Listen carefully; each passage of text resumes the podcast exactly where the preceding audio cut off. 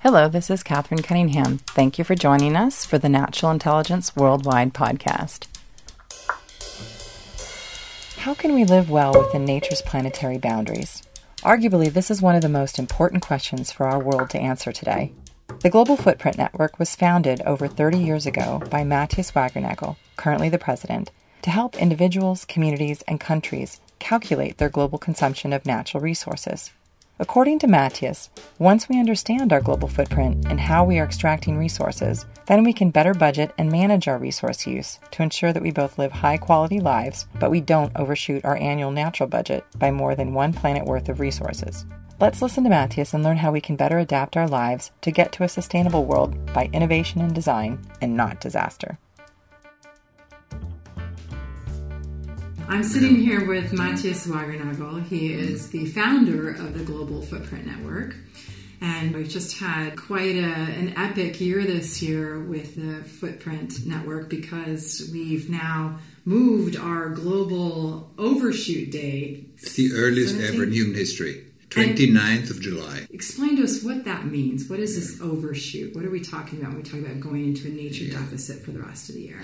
So, we are ecological accountants in very simple ways. You can account for money, we account for nature, and we do it by just adding up all the demands on nature, the physical demands on nature that compete for productive area, for food, for housing, for fiber, for absorbing CO2. So we can add it up and then compare that area needed to support us with how much is available on the planet.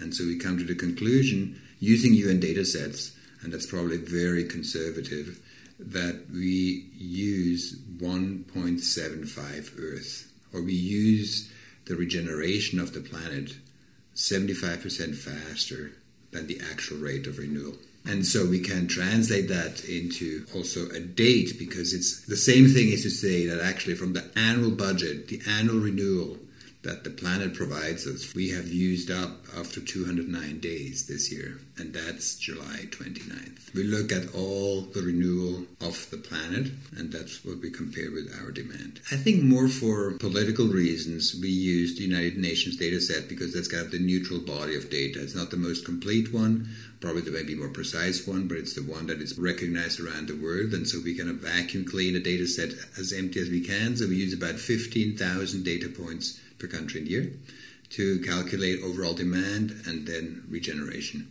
And since the UN may not tell us about every type of consumption, the footprint may be an underestimate. The footprint is the amount that we take, and then the amount available, what's being regenerated, what we call biocapacity, may be exaggerated because there are a number of aspects, like in the report mentioned today, the IPCC report on land, like soil erosion or water depletion, that may compromise the long term productivity of the planet. So, what we see as regeneration today may not be able to be maintained in the long run. So, that means the biocapacity we calculate may be slightly exaggerated. We believe our estimate based on UN data sets is an underestimate of the ecological deficit that we run firstly, 15,000 data points per country. Is that what I heard? 15,000 data points per country and year. That's what's available.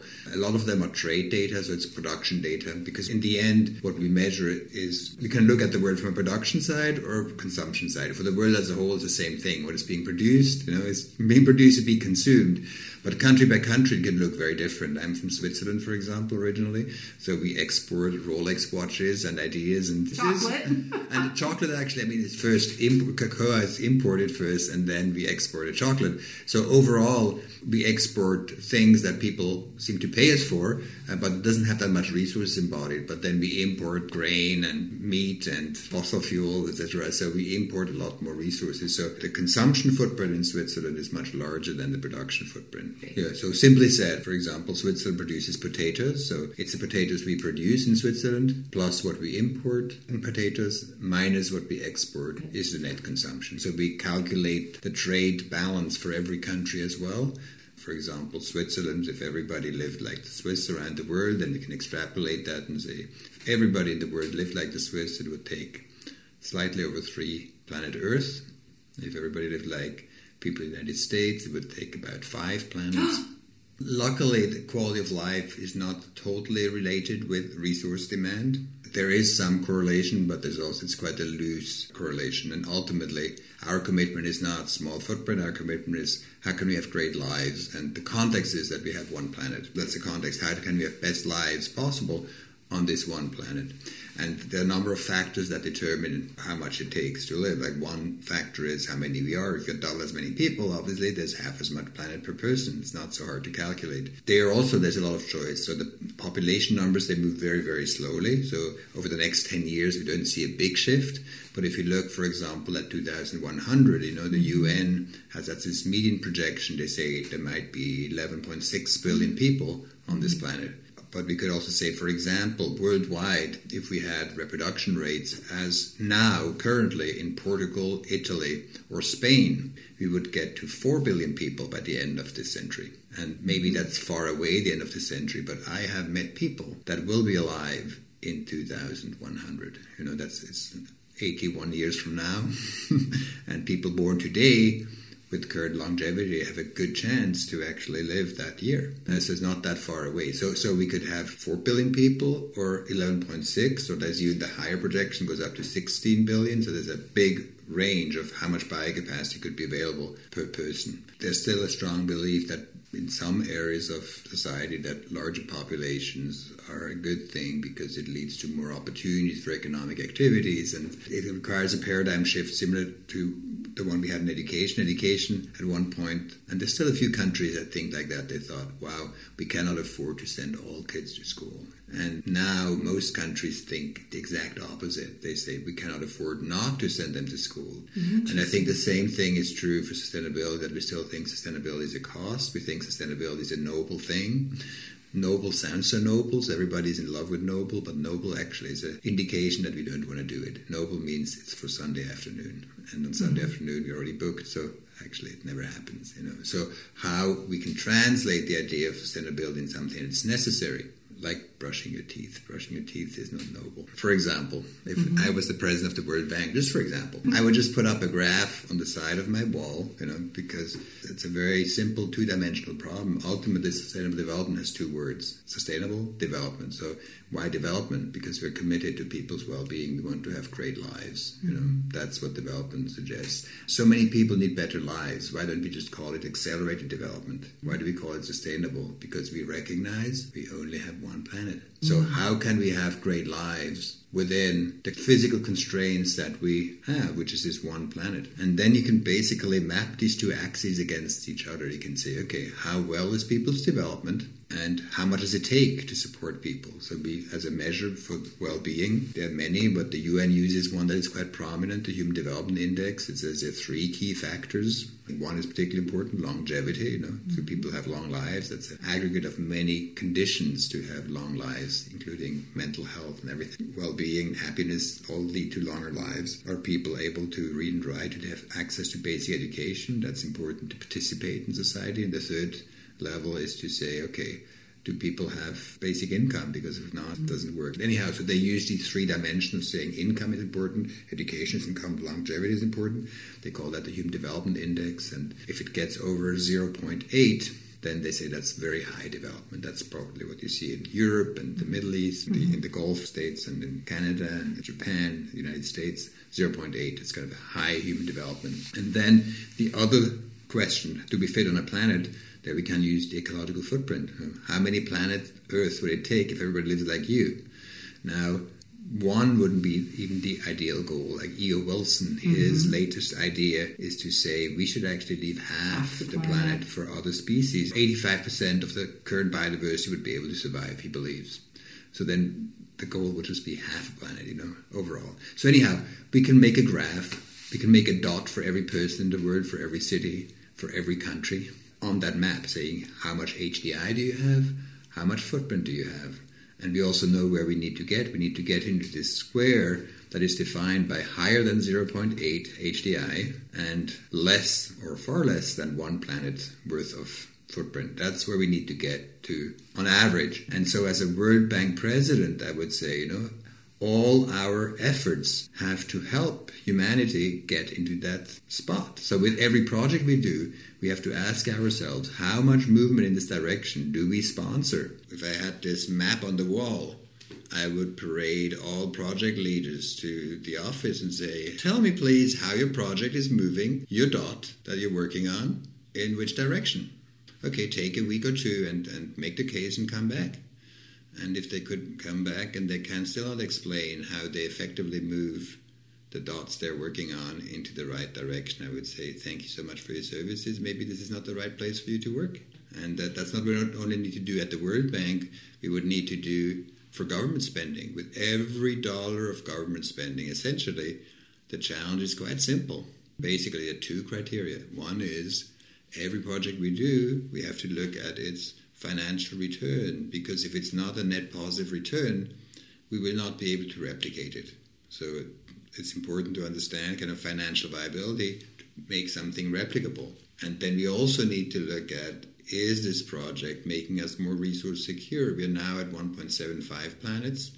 We need to get to one planet. We will get there whether we like it or not. The question is whether by design or disaster, so we better do it by design. That's our choice. That's why we call it one planet prosperity, because the alternative is one planet misery. The one planet will not change, but it's the, whether we can do it as prosperity or as misery. Anyhow, so so how do we get there?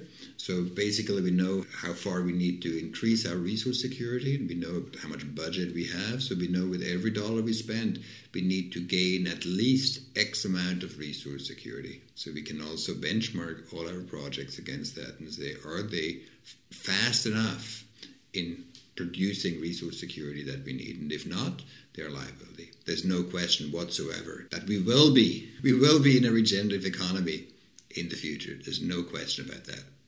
The only question is how quickly. Mm-hmm. If we move slowly in the process, we will continue to liquidate more of our natural capital and there will be less regenerative budget available in the future. If we move more quickly, then more of it will be retained and we'll have more budget available in the future. But perhaps going more quickly is a bit harder. I don't know. So, but that's the choice. How quickly that's the only choice. How quickly do we want to move to a regenerative economy? People may associate kind of these lifestyle shifts with sacrifice, and they still may see that, even though they may have a better life, they don't see it that way at this point. But I think it's even simpler to say if we moved Earth Overshoot Day five days into the future every year, we would be back to one planet before 2050. And for example, if we cut CO2 mm-hmm. emissions by half, we would gain 93 days. That's more than three months. It's totally possible. And what does that mean? If you, if you think about infrastructure that's being built right now, so if you mm-hmm. continue to build infrastructure today that depends on fossil fuel use, we build ourselves into a corner because we will have infrastructure in our city, for example, that will not work very well, that will be much less valuable in the future and it will be much less valuable probably at a time when the economy is weak as well. So we get hit doubly by having poor value at a mm-hmm. time when we actually need value. So we hurt ourselves. So just saying, oh wow, let's not invest in things that will lose in value. So it's, it's not such a hard decision. So it's like telling people, don't cut off your arms. That's really a bad idea. It doesn't help you. You know, it's, it's bad at that level. From my perspective, it's not a big wild demand. Oh my God, give up something. No, we're just saying, hey, why don't you think about yourself? Why don't you invest in things that will have value in the future. Once I think we recognize that, probably we'll be much more proactive. The strange thing about the sustainability debate is that it's so morally laden. So immediately we jump onto people's individual case and say, Are you doing the right thing? Compare the sustainability conversation with conversations about, let's say, financial deficits of the government. You know, if you discuss the deficit spending of the government, nobody says, Now, what about you? How about your credit card? Have you ever had debt yourself? Have you always paid back your credit card? You haven't? Why do you talk about the national debt? We don't have this conversation, but actually, resource is exactly the same parallel. Like it's, it's, mm-hmm. it's a fundamental requirement for economies to operate. So why can't we have a discussion and say, what actually do we need to do to be successful? Because what we do right now is we are undermining our own success. I think the biggest challenge we have is around narrative, like how we talk about things. I was just like Earth Overshoot Data, were these journalists from Germany saying, "Oh, what do you think about now these discussions about taxing airplanes more because they're such polluters?" And while I agree in the end that I think we, airplane traffic needs to be more expensive, but the way we need to tell it, if we say we were going to tax it more, we just reinforce the misconception that sustainability is the expensive option. What we have to say is, let's not subsidize any more airplanes. Let's save money. Why should we give up our precious money to subsidize something that destroys us? Even though it's very close in intent. it's a totally different narrative or kind of how people will hear it. And so the same thing is kind of buying offsets. Sounds noble, but in the end, what you indicate is to say it doesn't matter. I can buy myself as the problem. I don't need to invest in myself to be secure. You indicate you don't believe that this destruction of the planet is a threat to yourself. That's what's so refreshing about the narrative of young people, like Greta Thunberg is now often quoted. Mm-hmm. But I think it's interesting that the way she communicates is clear that she will be affected by it. I mean, everybody born after 1985 will be in the workforce by 2050. They will turn 65 in, in 2050. So within their work life, we have to get totally out of fossil fuel use. A huge transformations about their life. And if we don't do that, they will have a very difficult life. So people in the age range of Greta or even younger, I mean, for them, clearly, it's a threat to their life. And they don't talk about, wouldn't it be nice to be nice to others? And wouldn't it be so much more mature of us to be kind of mature? They say, no, yes. you're, you're killing us. And that's why she says to people of my generation and older that she says, I don't expect anything from you because you haven't done anything. I'm, I'm, even surprised you listen to me because you should listen to scientists. Why do you listen to me? You're absurd. It's more the skin in the game. I think that people really feel, wow, this is about me. And I think that's mm-hmm. what's missing of the generation from my age and older, that I think deep down they feel more threatened by the therapy than the disease. You know, they think what needs to be done is more painful than the risk of not doing anything. I was just in Europe, the cab drivers, as we talked about climate change, they kind of repeat that. Say, oh, yeah, it was hot, like it was hot already in Spain. Oh, Madrid is already hot. It will be as hot as Marrakesh. You know, it's kind of six degrees warmer. And London will be like Barcelona. They could feel that already kind of in the heat of the summer, thinking, oh my God, it's hot already. And so that kind of speaks more to themselves. Maybe it's still kind of too abstract. What can I do about the world? That's kind of the silliest the silliest, mathematically most silly response I get around the world is that people say, this world, yeah, this world is totally out of control. Like, like what the Chinese consume and the Americans consume and the Europeans consume. And then they say, so what can I do as little Germany? What can I do as little Colombia? And that's so strange because if you think you live on a planet that's totally out of control, it's like sitting in a boat seeing a storm come, and you say, What can I do? Let me wait for the others to fix their boats. Really?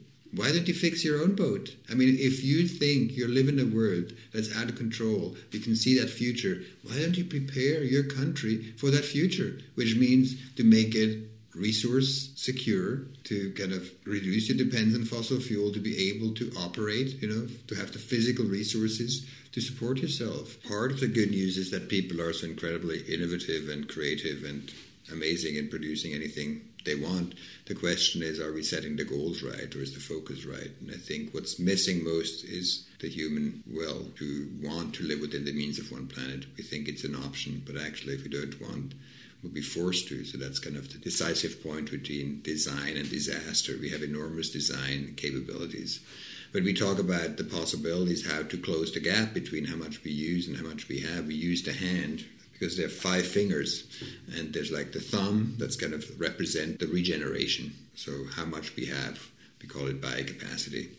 And through careful management, we can make a lot of grounds that have lost fertility more fertile, and reforestation is one possibility, but also more careful grazing and all kinds of possibility, better use of agricultural soils so lose less soils. There's lots of possibility how to make the biocapacity stronger. And there we have the other four fingers. And the fourth thing is the big opportunities is how do we operate and build our cities. So we have cities that are compact, that don't depend on that much car transportation, long distance transportation, with efficient housing. Houses actually they can be built in a way that they don't need to be cooled or heated much in most climates. It's possible. So we can build cities that are far more resource efficient and typically they're also much more livable. So the way we operate cities is a huge way because we don't live according to what people tell us we should do. We live according to how the infrastructure is shaped. If you bring a person, let's say from Atlanta in the United States to Siena, where you can only walk, uh, you don't have to give them much instruction. They just live a totally different life because how the cities are shaped. Second one is how do we power ourselves? And so there are huge differences, and I mean, the drop in, in cost of renewable energy, particularly photovoltaics, but also wind energy, is dramatic. And storage costs kind of are going down. So, how do we power ourselves? The third one is how do we feed ourselves? Currently, food occupies about half of the regenerative capacity of the planet. And we still have a growing population. We still have a population where many want to have more protein rich lives, which typically means more of an animal based life. so, there, the way we feed ourselves from production all the way to consumption is a big topic as well. And then the fourth one, which we touched earlier already a little bit, is number of people. If we are double as many people, we only have half as much planet per person. So investing in the next generation and the opportunities of the next generation is like to help smaller families succeed, you know, so to, to encourage smaller families and see the opportunity of having smaller families it has huge short-term benefits in terms of social benefits if you have smaller families and smaller next generation you have more budget per person per, per child for education and for healthcare and in the long run obviously the ecological benefits that this generation will have more biocapacity available per person so uh, one of the most compassionate things to do is also to invest in smaller families. And how can that be done? And it's a number of aspects. It starts with equal rights for everybody, that women have equal rights to men, also opportunities, economic opportunities, ways to participate. Then access to family planning, obviously, and taking the taboos off family planning. So, so there's a, a lot of room for improving people's lives and opportunities and at the same time making us much more resource rich. I think people need to recognize that they need to look after their own interests much more because if you wait for international collaboration, you wait forever and do nothing. We recognize that we have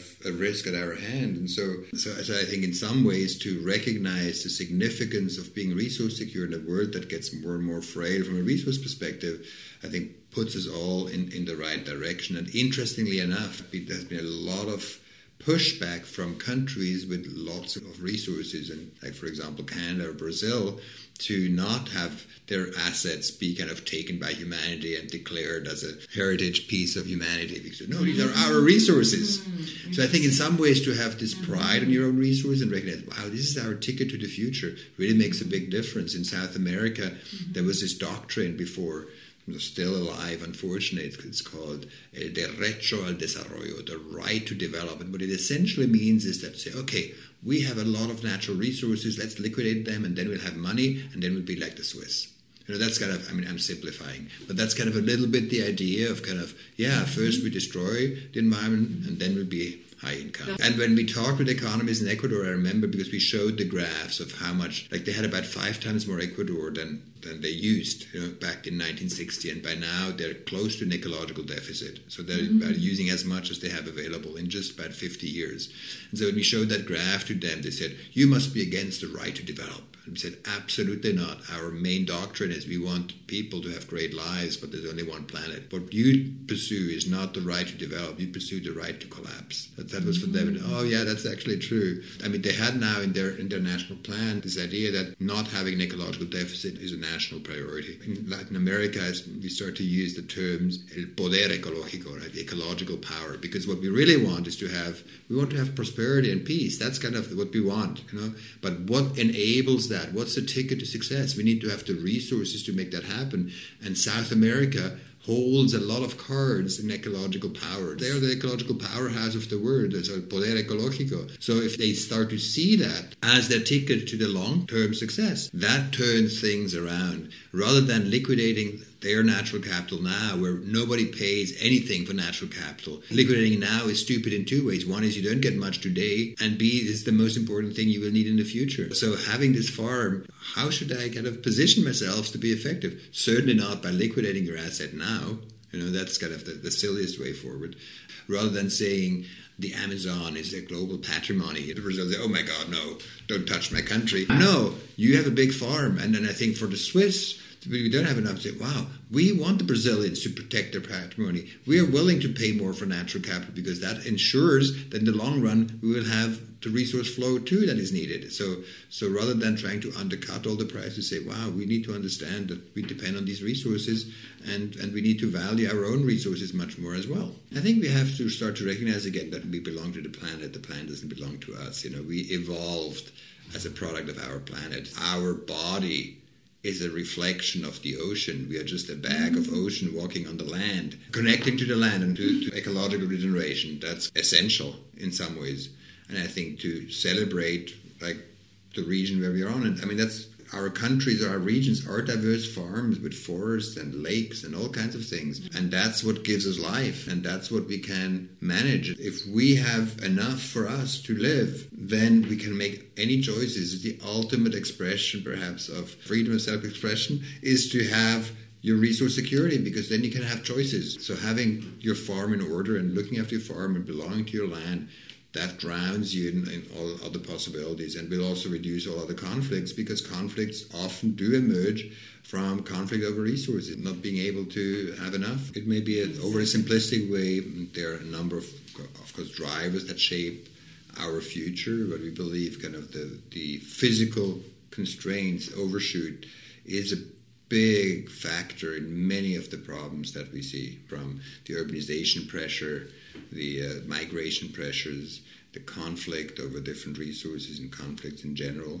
even as far as, I mean, it can go to pandemics like higher population concentrations, more movement between these population centers leads to more vectors. So, kind of just the sheer quantity of human dominance on this planet is becoming a threat to ourselves and doesn't have to be. I think once we see that as a threat, because it can be turned around, we can do something about it. Because ultimately, it's like Bill Clinton said, it's the economy is stupid. You know, it's it's it's ultimately if we don't see our own skin in the game, if we don't see the economic necessity to move in the right direction, we are not mobilizing the necessary forces. But if we do see it, the creativity and the force and the capability is already there.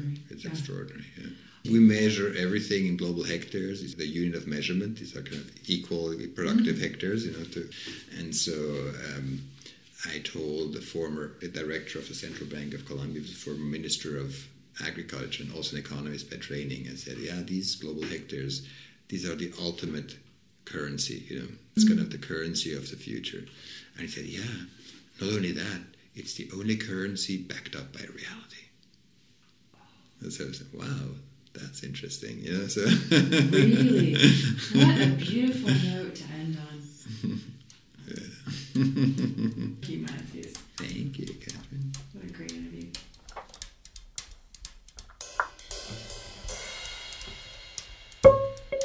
Thank you for listening to our Natural Intelligence Worldwide podcast. You can find us at naturalintelligence.com forward slash worldwide. Have a beautiful day.